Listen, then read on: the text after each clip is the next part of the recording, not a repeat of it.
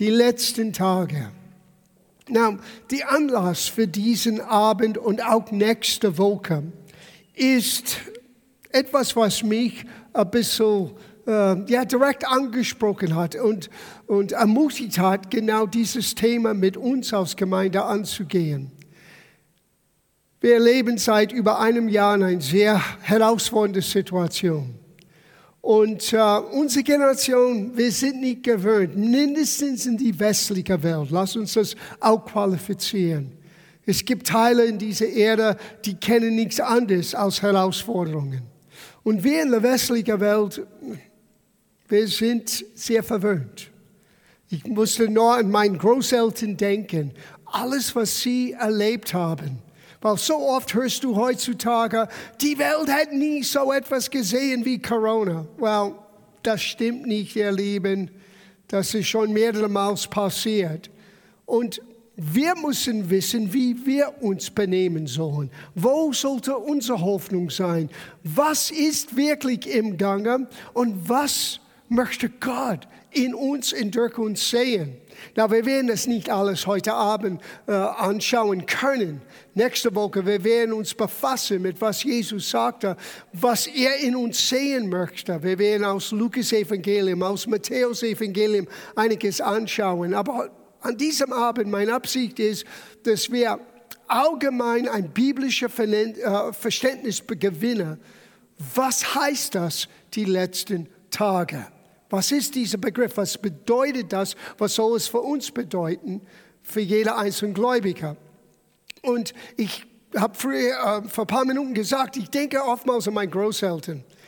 Als junge Menschen haben sie ihre Heimat verlassen. Die konnten kein Englisch, und sie sind in einem fremden Land ausgezogen, mussten eine neue Sprache lernen, wussten nicht, was passieren war.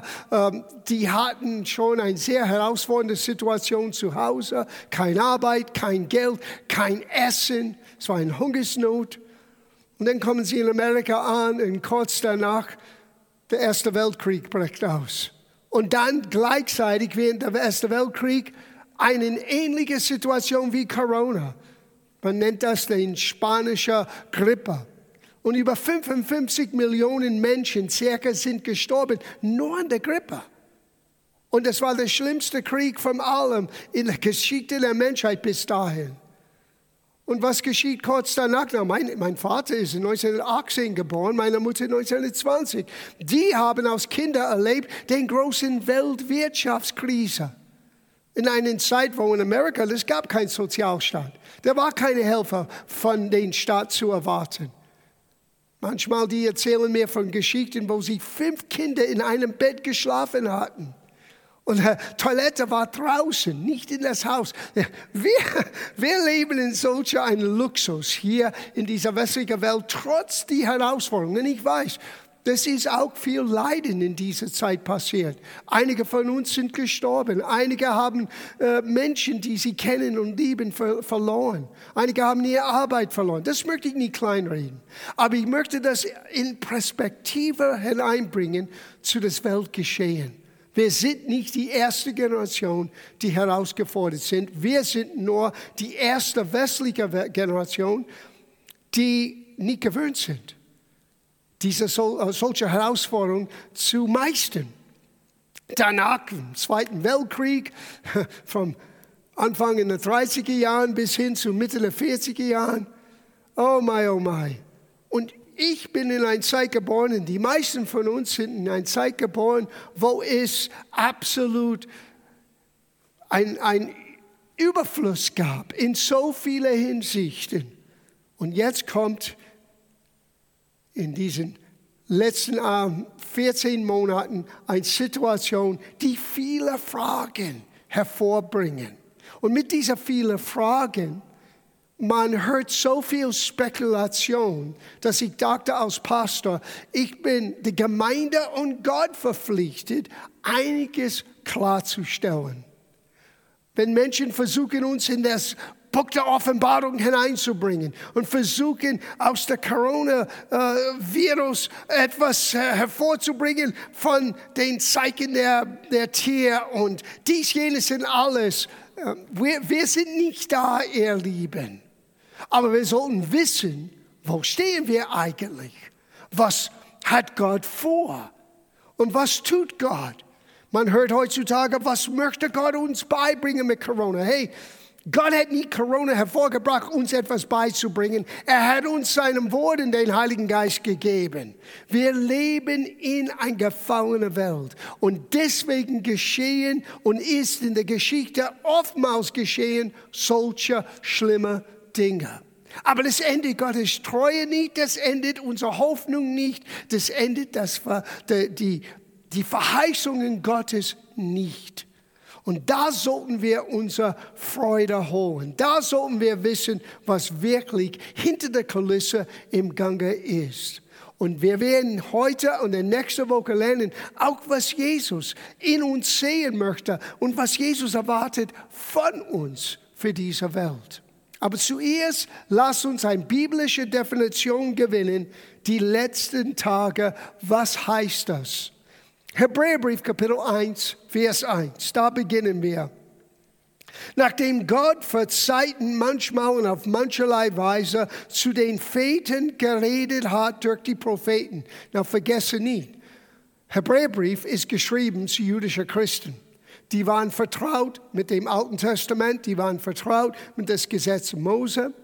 Und so vieles in Hebräerbrief ist geschrieben mit einer jüdischen Sicht. So der Schreiber sagt, Gott hat immer versucht, zu uns zu reden, uns zu zeigen, wie er wirklich ist. Er hat das unter dem Alten Bund durch den Propheten, aber schau das an, hat er zuletzt in diesen Tagen, sagt diese Übersetzung, die Hoffnung für alle sagt, in dieser letzten Zeit. Auf Englisch es heißt, in these last days, dieser letzten Tagen. Gott redet zu uns in dieser letzten Zeit durch seinen Sohn. Na, das ist eine Bibellektion für sich.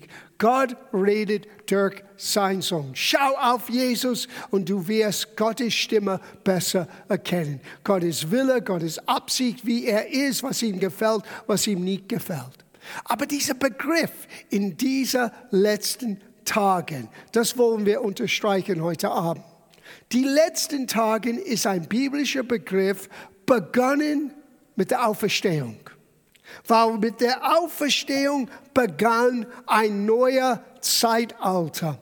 Und ich werde das euch zeigen heute Abend, dass bis Jesus kam, Gott redete durch das Gesetz Mose, durch den Propheten zu seinem Volk. Nach Jesus, nach der Kreuzigung, nach der Auferstehung, wo Gott diese Welt so sehr geliebt hat, dass er seinen Sohn gab für uns alle, hat etwas Neues begonnen. Ein Zeitalter der Gnade.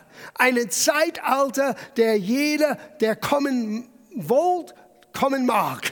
Wer immer zu Gott kommen möchte, hat eine offene Tür und diese Tür heißt Jesus. Er ist die Tür und er macht das Königreich Gottes auf für jeder. Es braucht nur ein inneres Verständnis. Ich brauche Gnade. Die Bibel nennt das Buße. Die Bibel nennt das Umkehr. Eine echte, bewusste, klaren Sieg. Ich brauche Gottes Helfer, ich brauche Vergebung. Ich bin nicht vollkommen. Ich mache nicht immer das Richtige. Vielleicht versuche ich, das Richtige zu tun, aber ich schaffe das alleine nicht. Und das Evangelium bringt uns Gottes Gnade. Und wenn wir eine Reaktion geben an diese Gnade, zu dieser Gnade, wenn wir sagen, Jesus, komm in mein Leben, sei du der Herr meines Lebens, eine neue Welt ist für uns geöffnet. Das Königreich Gottes hat seinen Türen für uns weit geöffnet. Und wir sind jetzt in das Königreich Gottes hineingekommen. Das Königreich Gottes fängt nicht an nach den letzten Tagen. Es hat schon begonnen. Sogar so, das Königreich Gottes ist in uns. Das Königreich Gottes ist Friede, Freude und Gerechtigkeit. In den Heiligen Geist. All das, was der Geist Gottes uns bringt. Gerechtigkeit, Freude, Frieden in Gott. Das ist, was uns jetzt zusteht. Ob wir in einem Land leben mit sehr herausfordernden Situationen oder in der westlichen Welt, wo wir so viel Freiheit und Luxus haben. Diese Welt hat seit der Auferstehung immer wieder schwere Zeiten erlebt. Und es gibt Zeiten, wo einige von uns haben es gut gehabt, haben es gut erlebt und andere haben gelitten. Ich erinnere mich an meine Zeit in Osteuropa, Beginn der 80er Jahren, was die Christen gelitten hat.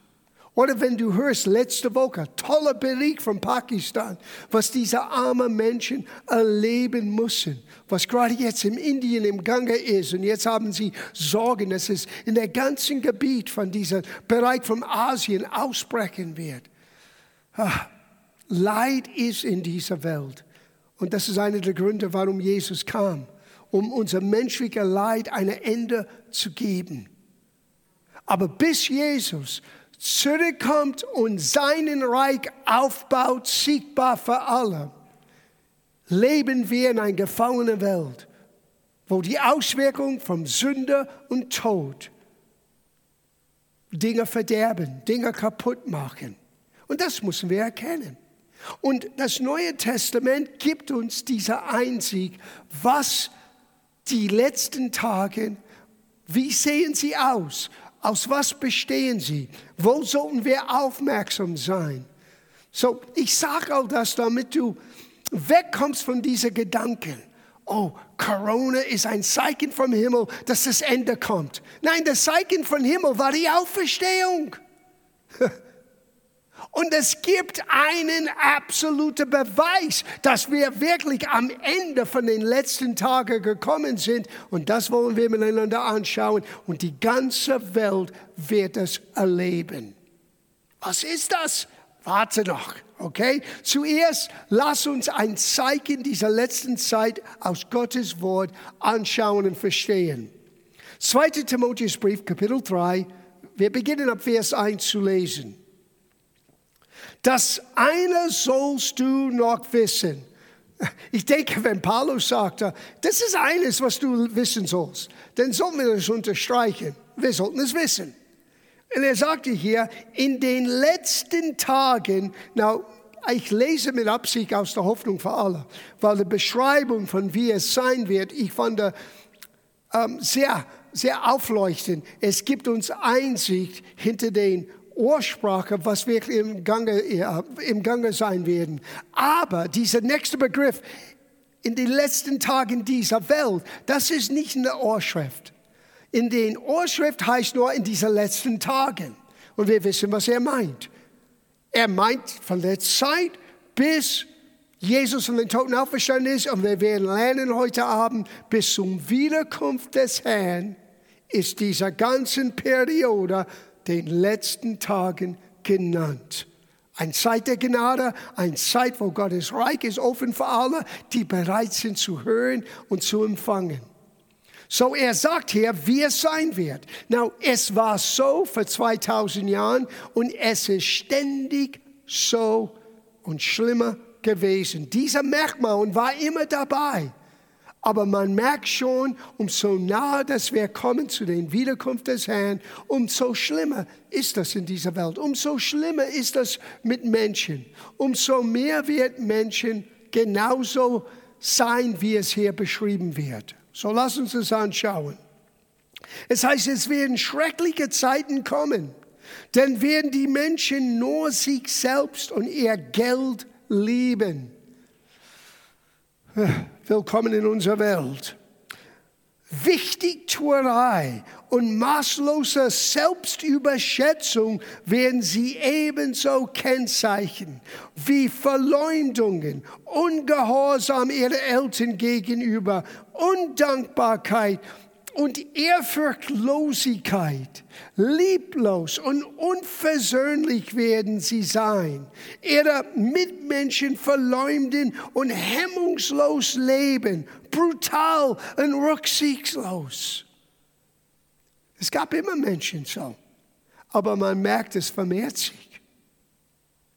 In dieser Welt, außerhalb des Königreichs Gottes, ist es so und wird es so sein bis zum Wiederkunft des Herrn. Sie hassen alles Gute und kennen keine Treue. Diese unverschämten und aufgeblasenen Sprücheklopfer, die nur ihr Vergnügen und ihre Bequemlichkeit im Kopf haben und von Gott nichts wissen wollen. Nach außen tun sie zwar, als seien sie fromm, aber von der Kraft des wirklichen Glaubens wissen sie nichts. Hüte dich für solchen Menschen. Ich glaube, die Schlachtübersetzung sagt, meide solche. In anderen Worten, das heißt nicht, du solltest diese Leute ignorieren. Nein, diese Leute brauchen Jesus, die brauchen Gnade. Aber lass nicht ihre Einstellung in der Gemeinde, in deinen Seele hineinkommen. Sei dankbar, sei freundlich, sei geduldig, sei gütig. Mittendrin von einer solchen Situation, mittendrin von solchen Menschen, wir können anders leben, weil Gott hat uns seinen Geist gegeben. Das ist die Botschaft, wie wir uns benehmen sollen in solcher schrecklichen Zeiten. Aber wir sind vorgewarnt, es wird so sein. Nicht nur das, Petrus hat Ähnliches gesagt. 2. Petrus, Kapitel 3, Vers 3. Vor allen Dingen müsst ihr wissen, dass in diesen letzten Zeit oder in den letzten Tagen Menschen auftreten werden, die nicht nach Gottes Willen fragen, sondern rücksichtslos nur das tun, wozu die Lust haben. Nichts ist ihnen heilig. Sie machen sich über alles lustig. Spotterisch werden sie euch fragen, wo ist denn nun euer Christus? Na, wenn wir weiterlesen, wir merken, diese Menschen sind hineingeschlichen in die Gemeindewelt. Und sie fangen an, Samen des Zweifels zu sehen. Wo ist Christus? Hat er nicht versprochen, dass er wiederkommt? Schon unsere Väter haben vergeblich gewartet. Sie sind längst gestorben und alles ist so geblieben, wie es von Anfang an war. Now, dieser Gedanke hat seinen Ursprung in der Feind, in der Teufel. Er möchte uns entmutigen. Er möchte uns sagen, egal wie schlimm es sein mag um uns herum, hey, das mit Christus Wiederkunft. Das ist alles ein Märchen.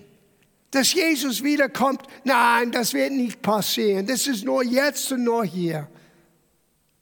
Wir müssen wissen, fast jede Generation hat immer gedacht, jetzt kommt Jesus in unsere Generation. Ich weiß, ich habe von vielen älteren Pastoren gehört, die lebten während des Zweiten Weltkriegs, die waren alle völlig überzeugt. Jetzt ist die Endzeit, ist da. Schau, was passiert ist. Die Verfolgung gegen das Volk Israel. Ein Mann wie Hitler, aufgetaucht.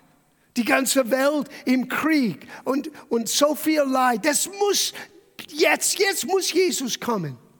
Well, er ist nicht gekommen. Und Dinge sind weitergegangen. Na, wir sind schon ein Stück näher zu das Allerende von allem als vorher. Aber wir können nicht genau sagen, das ist es. Wir können nur merken, was um uns herum in Gange ist und wir können unser Herz behüten und wir können unsere Einstellung bewahren. In solchen Herausforderungen, wir können freundlich sein, aber wir können voller Zuversicht sein. Wenn Jesus sagt, dass er zurückkommt für uns, denn er wird zurückkommen für uns. Ob ich lebe oder sterbe, er kommt zurück. Na, was meine ich damit? Lass uns ein bisschen weiter lesen, weil das wird für uns geklärt sein. Wir schauen einen Begriff an, den wir verstehen müssen. Die Wiederkunft des Herrn. Na, es gibt zwei Hauptbegriffe bezüglich den Wiederkunft des Herrn und den Tag des Herrn, wo Jesus zurück auf die Erde kommt, um es zu richten. Der Tag des Herrn ist eine völlig andere Situation, Was uns beschäftigen soll, ist der Wiederkunft des Herrn. Und ich sage euch, warum. Zuerst Johannes-Evangelium, Kapitel 14. Ich finde diese Art vom Studium, genau dieses Thema, so spannend in unserer Zeit.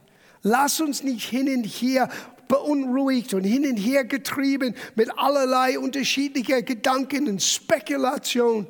Das ist schwer manchmal für mich zu hören, wie oft wir predigen, eine Spekulation machen, was das bedeutet, was jenes bedeutet. Ich habe eins gelernt, wenn man Prophezeiung, wenn man das Buch Offenbarung anschaut, meistens kannst du nur verstehen nachhinein.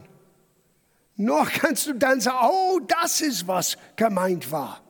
Und wenn du das nicht glaubst, schau die Generation mit Jesus. Es war vorausgesagt, aber die haben es nie begriffen bis nachhinein. Vergesse nicht, was Jesus sagte. Ich habe so viel, was ich gerne euch sagen möchte, aber er konnte es noch nicht verkraften.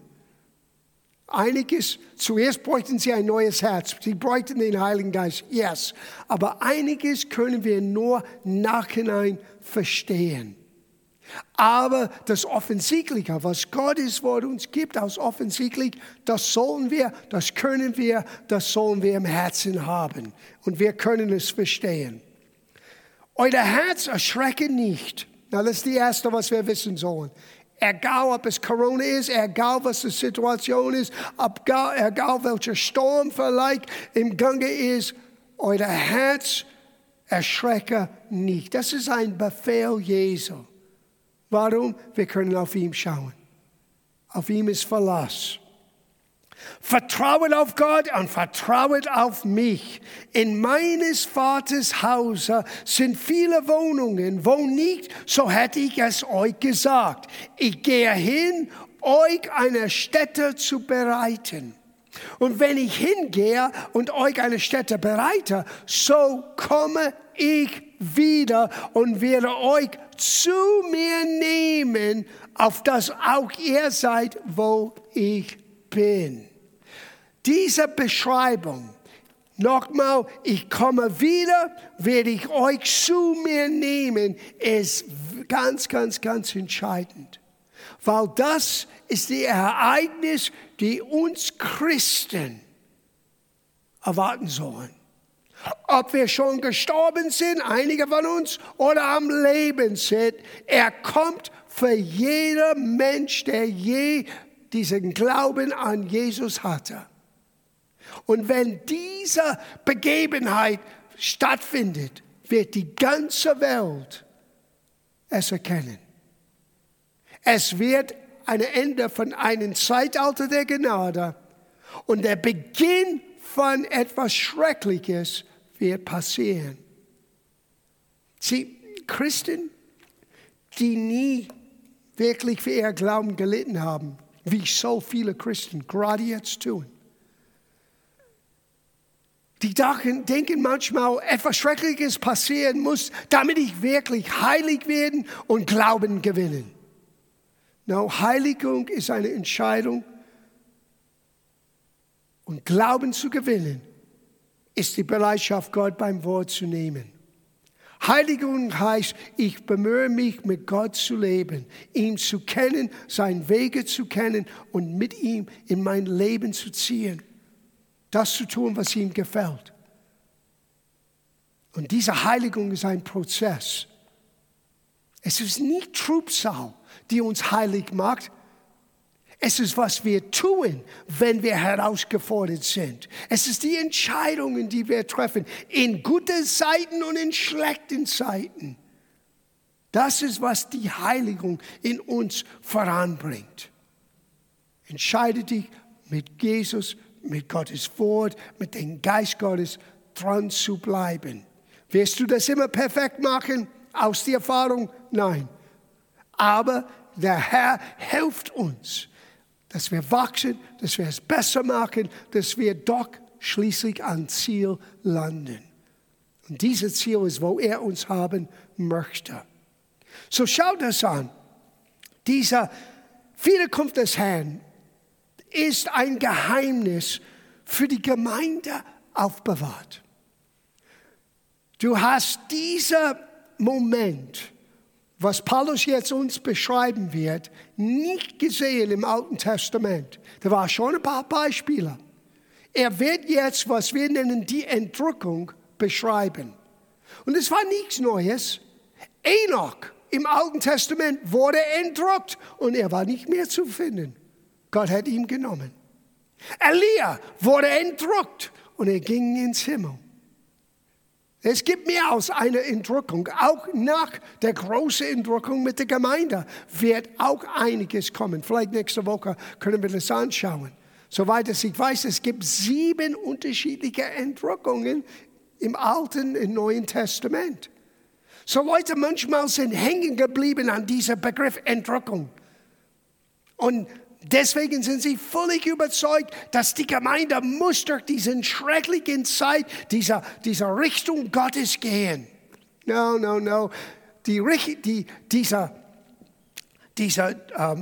Judgment, dieser Richtung Gottes, dieser Strafe Gottes, die wir hätten sollen und erleben müssen, hat er schon auf Jesus gelegt für uns. Und wir werden gleich sehen, unmissverständlich, das ist nicht für uns als Gläubige.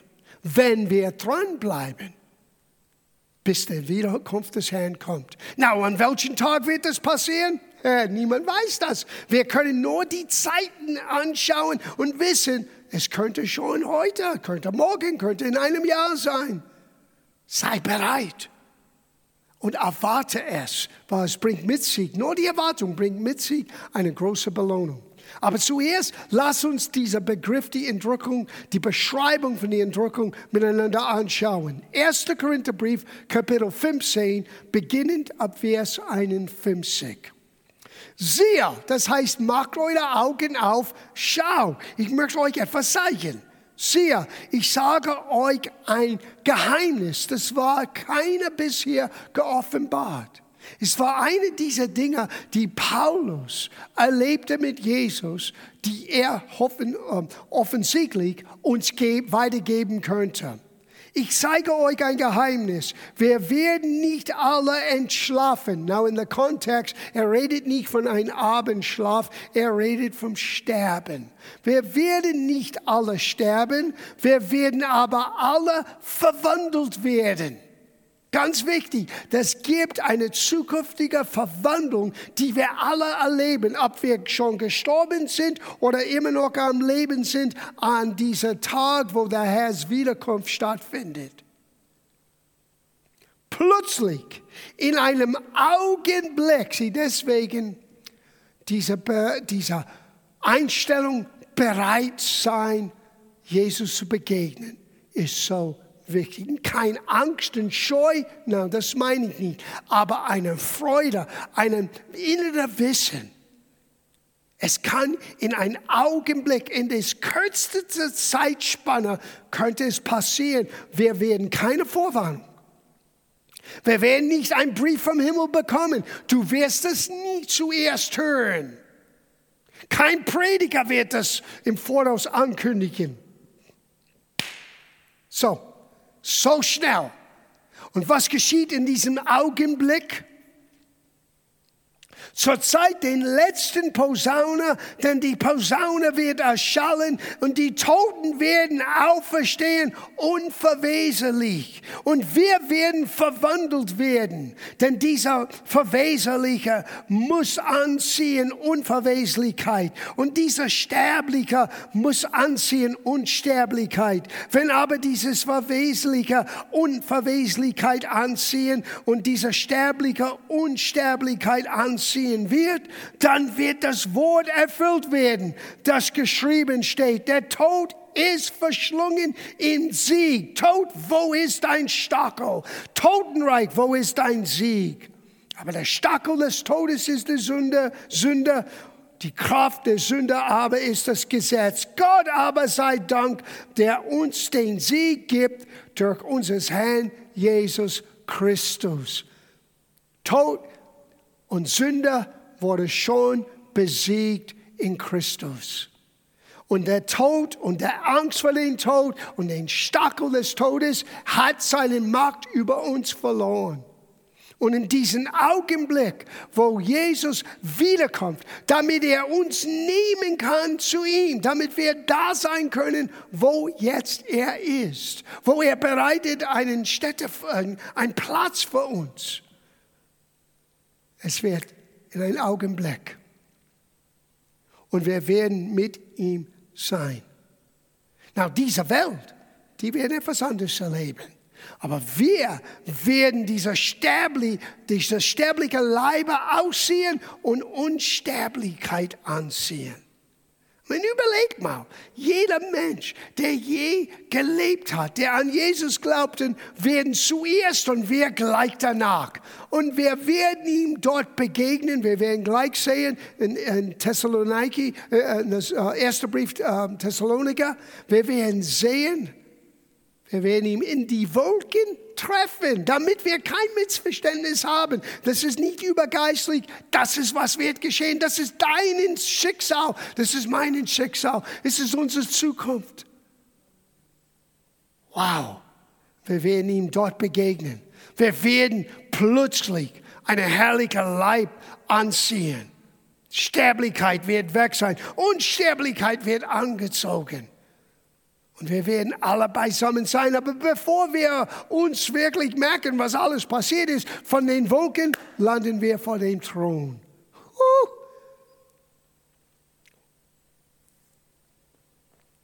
Hollywood könnte so etwas nicht ausdenken. Ich sage euch. Aber schaut den nächsten Satz an. Es fängt an mit das Wort darum, das ist Vers 58. Wenn du ein Darum siehst, dann frag dich, warum der Darum? Es ist ein Verbindungswort, weil all das wird stattfinden. Absolut sicher. Darum, meine geliebten Geschwister, seid fest, unbeweglich, nehmet immer zu in dem Werke des Herrn. Warum? Weil wenn dieser Posaune wird erschallen, es gibt keine Zeit mehr. Du kannst nicht nach Hause rennen. Du kannst nicht in der Gemeinde wieder rennen. Du kannst nicht zu deinem Nachbar gehen und jetzt tun, was du wusstest, dass du hätte tun sollst. Jetzt ist die Zeit. Darum nehme immer zu am Werke des Herrn, weil wir wissen, dass unsere Arbeit nicht vergeblich ist in dem Herrn. Wir werden es nicht anschauen heute Abend, aber eines, was wir erleben werden, direkt nachdem wir ankommen im Himmel, ist, wir werden vor dem Richterstuhl Christi stehen. Nicht der Richterstuhl Gottes, es ist etwas völlig anderes. Es geht nicht um Errettung oder Nichterrettung, welche Christen werden rausgeschmissen. No, no, no. Es geht um Belohnungen. Warst du treu mit das, was ich dir anvertraut habe? Es ist alles. Und es wird dein ewiges Schicksal bestimmen, was du jetzt hier tust. Es ist eine andere Geschichte, aber ich wollte das nur jetzt rauswerfen. Lass uns noch eine Stelle, 1. Thessalonicherbrief. Hier wird es nochmal bekräftigt. Das ist in Kapitel 4, ab Vers 15. Denn das sagen wir euch in einem Worte des Herrn. So, das ist nicht Paulus' Interpretation von einer Vision. Das ist ein direktes Wort, was Gott ihm gegeben hat. Es war ein Geheimnis, bis er das Paulus gab für die Gemeinde. Jetzt ist es kein Geheimnis mehr. Die Entrückung, dieser Moment, wo Sterblichkeit wird, Unsterblichkeit anziehen, wo wir Jesus begegnen werden, wo er zu uns kommt und wir ihm begegnen werden in den Wolken. Schaut es an, wird hier nochmal beschrieben. Die wir leben und bis zur Wiederkunft des Herrn überleben. Wiederkunft des Herrn. Die Entschlafenen nicht zuvorkommen werden, denn er selbst, der Herr, wird, wenn der Befehl ergeht und die Stimme des Erzengels und die Posaune Gottes erschallt, vom Himmel herniederfahren. Und die Toten in Christus werden auferstehen zuerst. Das ist dieselbe Begebenheit, was wir gerade angeschaut haben. Zuerst den Toten, danach werden wir, die wir leben und übrig bleiben, zugleich mit ihnen entrückt werden. In den Wolken zur Begegnung mit dem Herrn in der Luft, damit du nichts hier rein vergeistigen können. Wir reden tatsächlich von den Wolken, einen wunderschönen bayerischen blauen Himmel mit weißer Wolken. Eine solche Situation, wir werden dem Herrn begegnen, in den Wolken, in der Luft. Keine Frage hier, was er meinte. Und die wir leben und übrig bleiben, zugleich mit ihnen entrückt werden in Wolken, zur Begegnung mit dem Herrn in die Luft. Und also werden wir bei dem Herrn sein, alle Zeit. Und hört es gut zu, so tröstet nun einander und mit diesen Worten. Es ist nicht die Zeit für Spekulation. Es ist nicht die Zeit, hin und her zu rennen. Oh, ist der Antichrist am Gange? Ist der Zeichen der Beast schon jetzt in all die Anweisungen, die wir bekommen, weil jemand möchte uns beherrschen? No. Wir leben in einer gefallenen Welt. Yes. Menschen, die Gott nicht kennen, sind in einem verkehrten Weg, die waren immer so, aber es wird immer so sein, es wird immer schlimmer sein. Yes, aber es sollte unsere Einstellung nicht enden, unsere Freude, unsere Erwartung. Und hier, er sagte hier, wir sollten Trost empfangen, wenn wir solches hören. Es hat nichts zu tun mit Corona oder keine Corona. Es hat zu tun mit Gottes Verheißung. Er wird für uns kommen. Wann wird er kommen? Wenn die Zeit vollendet ist. Wenn er sagt, genug. Wenn er sagt, Menschen hatten eine Gelegenheit, diese Gnadenzeit selber zu erleben. Wann ist das? Keiner von uns weiß das. Aber was sollen wir tun? Wir sollten es beschleunigen, indem wir das Evangelium Menschen verkündigen. Sieh, vieles, was ich höre zurzeit für mich, klingt wie Ablenkung. Ablenkung von dem Auftrag, geh hin in aller Welt. Wir sind abgelenkt, weil wir sind gefangen genommen mit allerlei verschiedenen Theorien, Verschwörungstheorien. Was könnte das bedeuten? Und verborgen und verdunkelt und no, es ist ein klaren Sicht. Das Licht des Evangeliums ist da. Es ist egal, was da draußen ist. Was hier ist, bestimmt Gott. Und unsere Aufgabe bleibt dasselbe. Wir wachsen in dem Werk des Herrn. Wir freuen uns, dass wir in die Gemeinde ein Segen sein können. Und wir bringen das Evangelium zu den Menschen, die wir kennen. Und die Menschen, die wir begegnen. Dieser Auftrag hat nicht aufgehört und wird nicht aufhören, bis dieser Posaune wird erschallen und boom, wir werden vor Jesus treten. Sei nicht abgelenkt, sei nicht beschäftigt mit allerlei Geheimnissen und Verborgenen. No, das Evangelium ist klar, es ist schlicht. Was hat Paulus gesagt? Ich möchte nicht, dass du wirst abgelenkt von der Schlichtheit, den Einfalt des Evangeliums. Jesus ist gekommen für alle Menschen. Es ist unsere Aufgabe, diese wunderbare Botschaft in alle Welt zu bringen. So, es geht weiter. Was schauen wir das an? 1. Johannes, Kapitel 3. 1. Johannes, Kapitel 3, Vers 2 und 3. Geliebter, wir sind nun Gottes Kinder. Das könntest du 5-mal unterstreichen. Wir sind jetzt Gottes Kinder. Und noch ist nicht offenbar geworden, was wir sein werden. Warum? Weil wir sind immer noch in einem sterblichen Leib.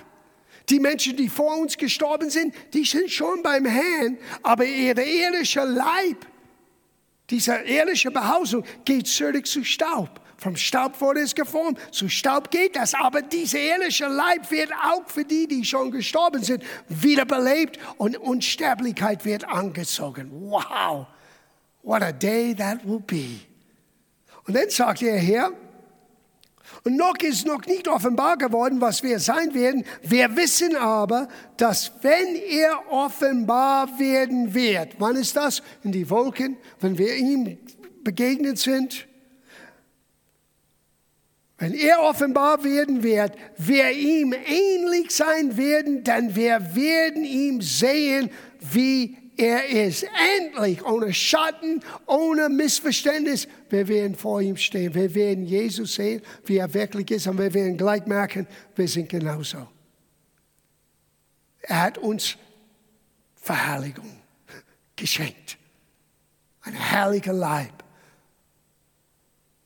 Dann sagt er, und ein jedlicher, deswegen ist es so wichtig, lebensnotwendig, geistlich gesehen, ein jedlicher, der diese Hoffnung auf ihn hat, reinigt sich, gleich wie er rein ist. Sieh, ohne die Erwartung, dass der Herr zurückkommt, dass diese Entrückung wird stattfinden, dass wir werden vor Jesus stehen und wir wissen nicht ganz genau, wir wissen, dass die Welt alle Zeichen von seiner Wiederkunft gibt, aber genau wissen wir es nicht, deswegen brennen wir.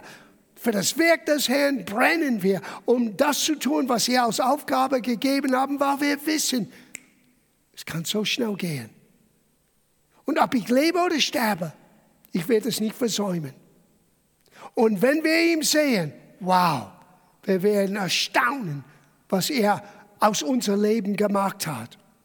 Und jeder, der diese Hoffnung in sich trägt, er reinigt sich. Das heißt, es ist wie ein Katalysator. Es treibt uns voran. Auch wenn es unangenehm ist, auch wenn wir können sagen, hey, diese Situation ist so schrecklich, ich gebe auf. Es macht mich so deprimiert. No! Gott hat sich nicht verändert. Sein Plan hat sich nicht verändert.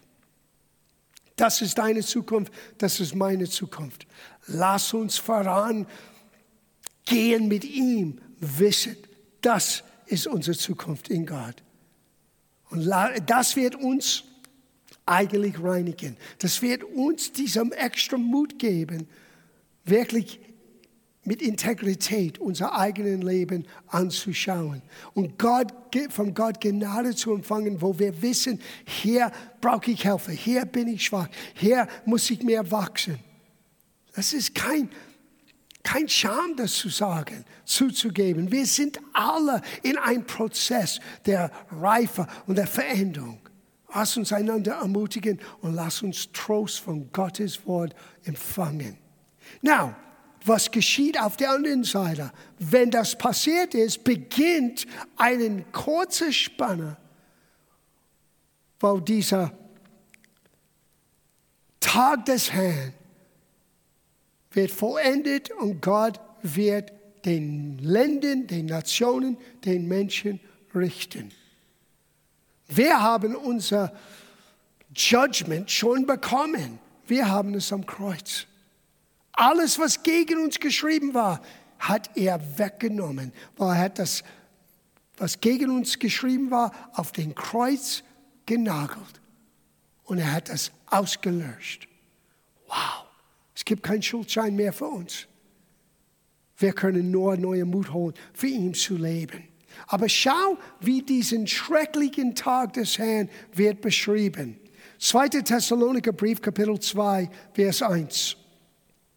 Wir bitten euch aber, Brüder, betreffend die Wiederkunft unseres Herrn Jesus Christus und unsere Vereinigung mit ihm. Dieses Wort Vereinigung bedeutet, dass wir zusammenkommen. Er möchte, dass wir verstehen, wenn der Herr wiederkommt für uns, kommen wir mit ihm zusammen und dann schau, was geschieht. Lasst euch nicht so schnell aus der Fassung bringen oder gar in Schrecken jagen, weder durch einen Geist oder durch einen Redner oder noch durch einen angeblich von uns stammenden Brief, als wäre der Tag des Herrn schon da. Das ist, wenn dieser Richter Tat Gottes wird geschehen. Und Paulus sagte, hey, lass nichts dich aus der Fassung bringen. Es ist nicht da. Es ist nicht für euch. Tröstet eure Herzen. Zuerst müssen wir vereint sein mit Jesus. Dann fängt einiges an, was sehr begeisternd ist zu studieren. Wir werden hier nicht mehr die Zeit dazu haben. Dann wird Kapitel 4 bis Kapitel 21 in Offenbarung sich erfüllt sein, sich erfüllen. Aber das ist nicht für uns. Was hat Gott für uns? Das, was er der Gemeinde schon als Auftrag gegeben hat, direkt nach seiner Aufstellung. Die Aufgabe hat sich nichts verändert. Und Gottes Liebe für die Gemeinde hat sich auch nicht verändert. So, das sind zwei unterschiedliche Ereignisse. Lasst mich das euch zeigen, damit ihr das verstehen könnt. Erinnert euch, als Jesus in seine Heimatsynagoge hineinkam und er hat mit Absicht einen Schriftroller geholt und er hat das mit Absicht geöffnet zu dem Ort, wo wir wissen, ist es Jesaja 61. Na, wenn du das liest in Lukas Kapitel 4, du wirst etwas Komisches merken. Er hat den ganzen Passage nicht gelesen. Er hörte ziemlich früh auf und er hat das mit Absicht gemacht. Lass uns zusammen lesen.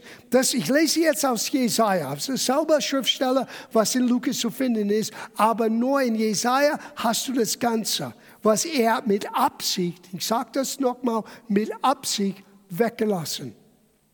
Warum? Weil das ist nicht für uns. Schau, das ist Vers 1. Und das in Lukas findest du ab Vers 16. Wenn du zu Hause bist, kann man das anschauen. Der Geist des Herrn ist auf mir, weil der Herr mich gesalbt hat, um den Elenden gute Botschaft zu verkündigen. Er hat mich gesandt, zerbrochenen Herzen zu verbinden, den Gefangenen Befreiung zu predigen, den gebundenen der gebundenen Öffnung der Kerkertüren zu predigen, ein Gnadenjahr. Das ist nicht nur 12 Monate, es ist ein Zeitalter, den Gnadenjahr des Herrn. Und da hat er aufgehört in Lukas. Aber schau, wie es weitergeht. Und einen Tag der Rache unseres Gottes. Na, warum hat er diesen letzten Teil nicht gelesen? Und der Tag der Rache unseres Gottes. Warum hat er das weggelassen? Weil dieser Tag der Rache Gottes ist nicht für die Gemeinde. Was uns reinigt, ist das Wort, ist der Heilige Geist, ist dieser Verlangen, ihn zu sehen. Wer diese Hoffnung in sich trägt, er reinigt sich. Jetzt bist du rein durch das Wort, das ich zu euch gesprochen habe. Das hat er in Johannes gesagt, Johannes-Evangelium. Paulus sagt in Epheserbrief Kapitel 4, dass Kapitel 5, er kommt für eine herrliche Gemeinde, ohne Flecken. Und er wäscht diese Gemeinde durch das Wasserbad seines Wortes. Wow. Nicht Trübsal, nicht die Antichrist, nicht alle Plagen am Ende die Zeiten. Nicht, wenn die 7 Siegel werden geöffnet. Alles ist nicht für die Gemeinde.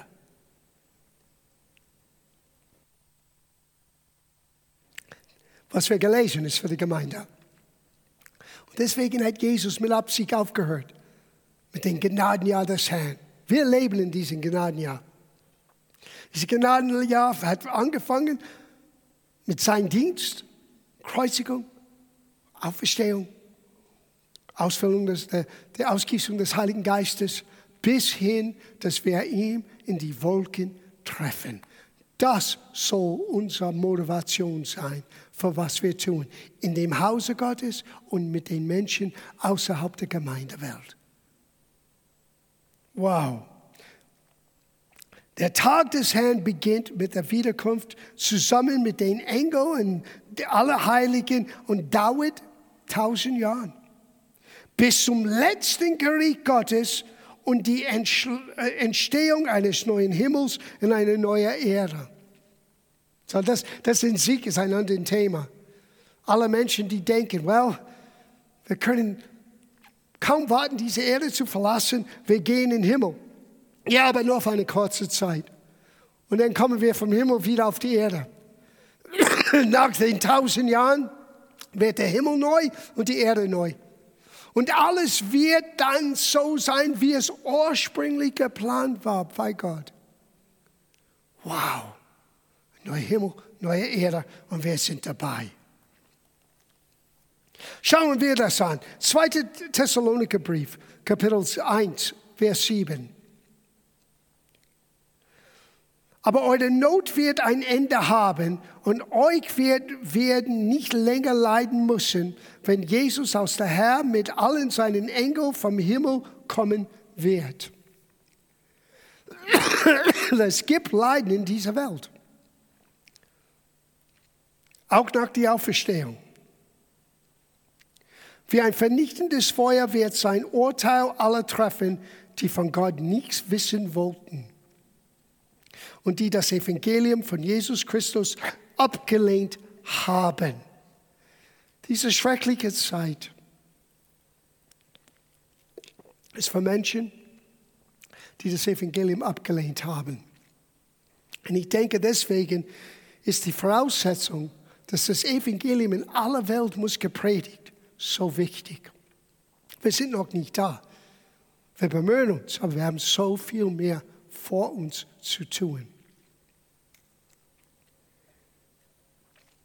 Vielleicht schauen wir das Letzte an.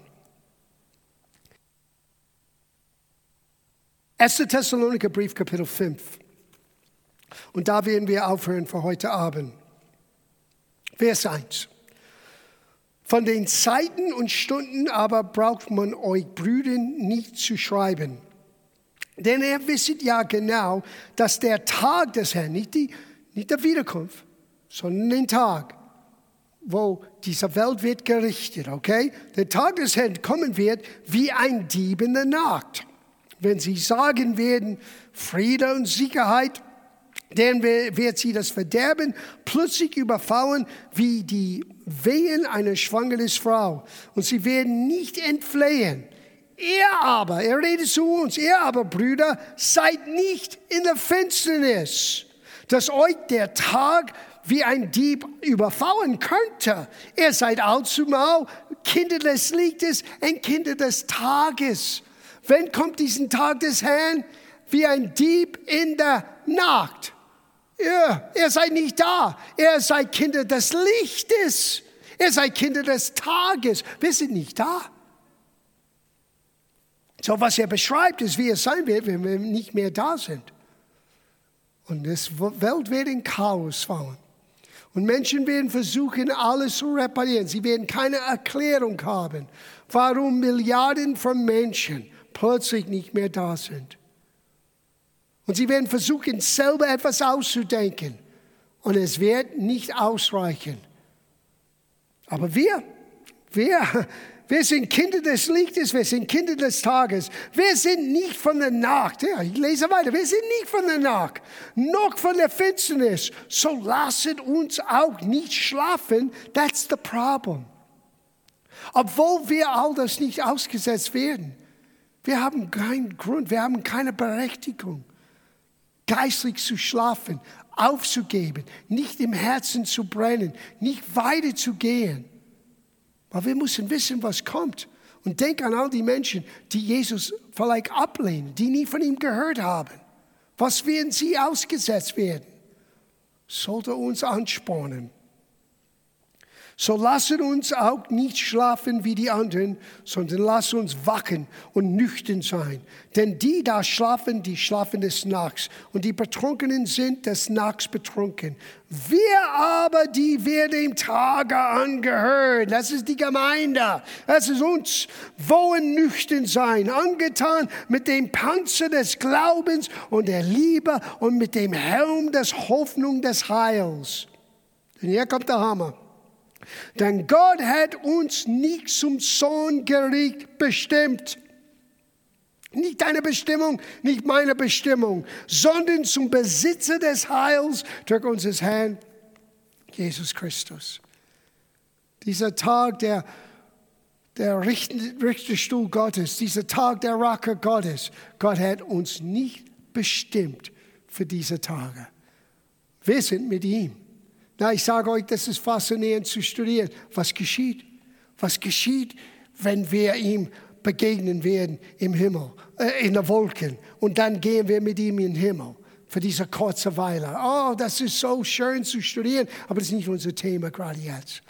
Meine Absicht, glaube ich, haben wir ein gutes Stück, sind wir eingegangen mit diesen Gedanken. Lass uns nicht aus der Fassung getrieben werden, weil es uns ärgert, dass wir seit 14 Monaten nicht so leben können, wie wir uns wünschen. Es endet Gottes Verheißung nicht. Es endet nicht die Ziel Gottes für uns. Es endet nicht Gottes Plan für dich und für mich. Und so mehr, dass wir sehen, all das um uns herum, lass uns wach sein, lass uns nüchtern sein, lass uns im Geist brennen sein, lass uns die Gemeinde dienen und lass uns die Menschen außerhalb Jesus bringen. Amen. Das ist die Botschaft von den letzten Tagen für uns als Christen.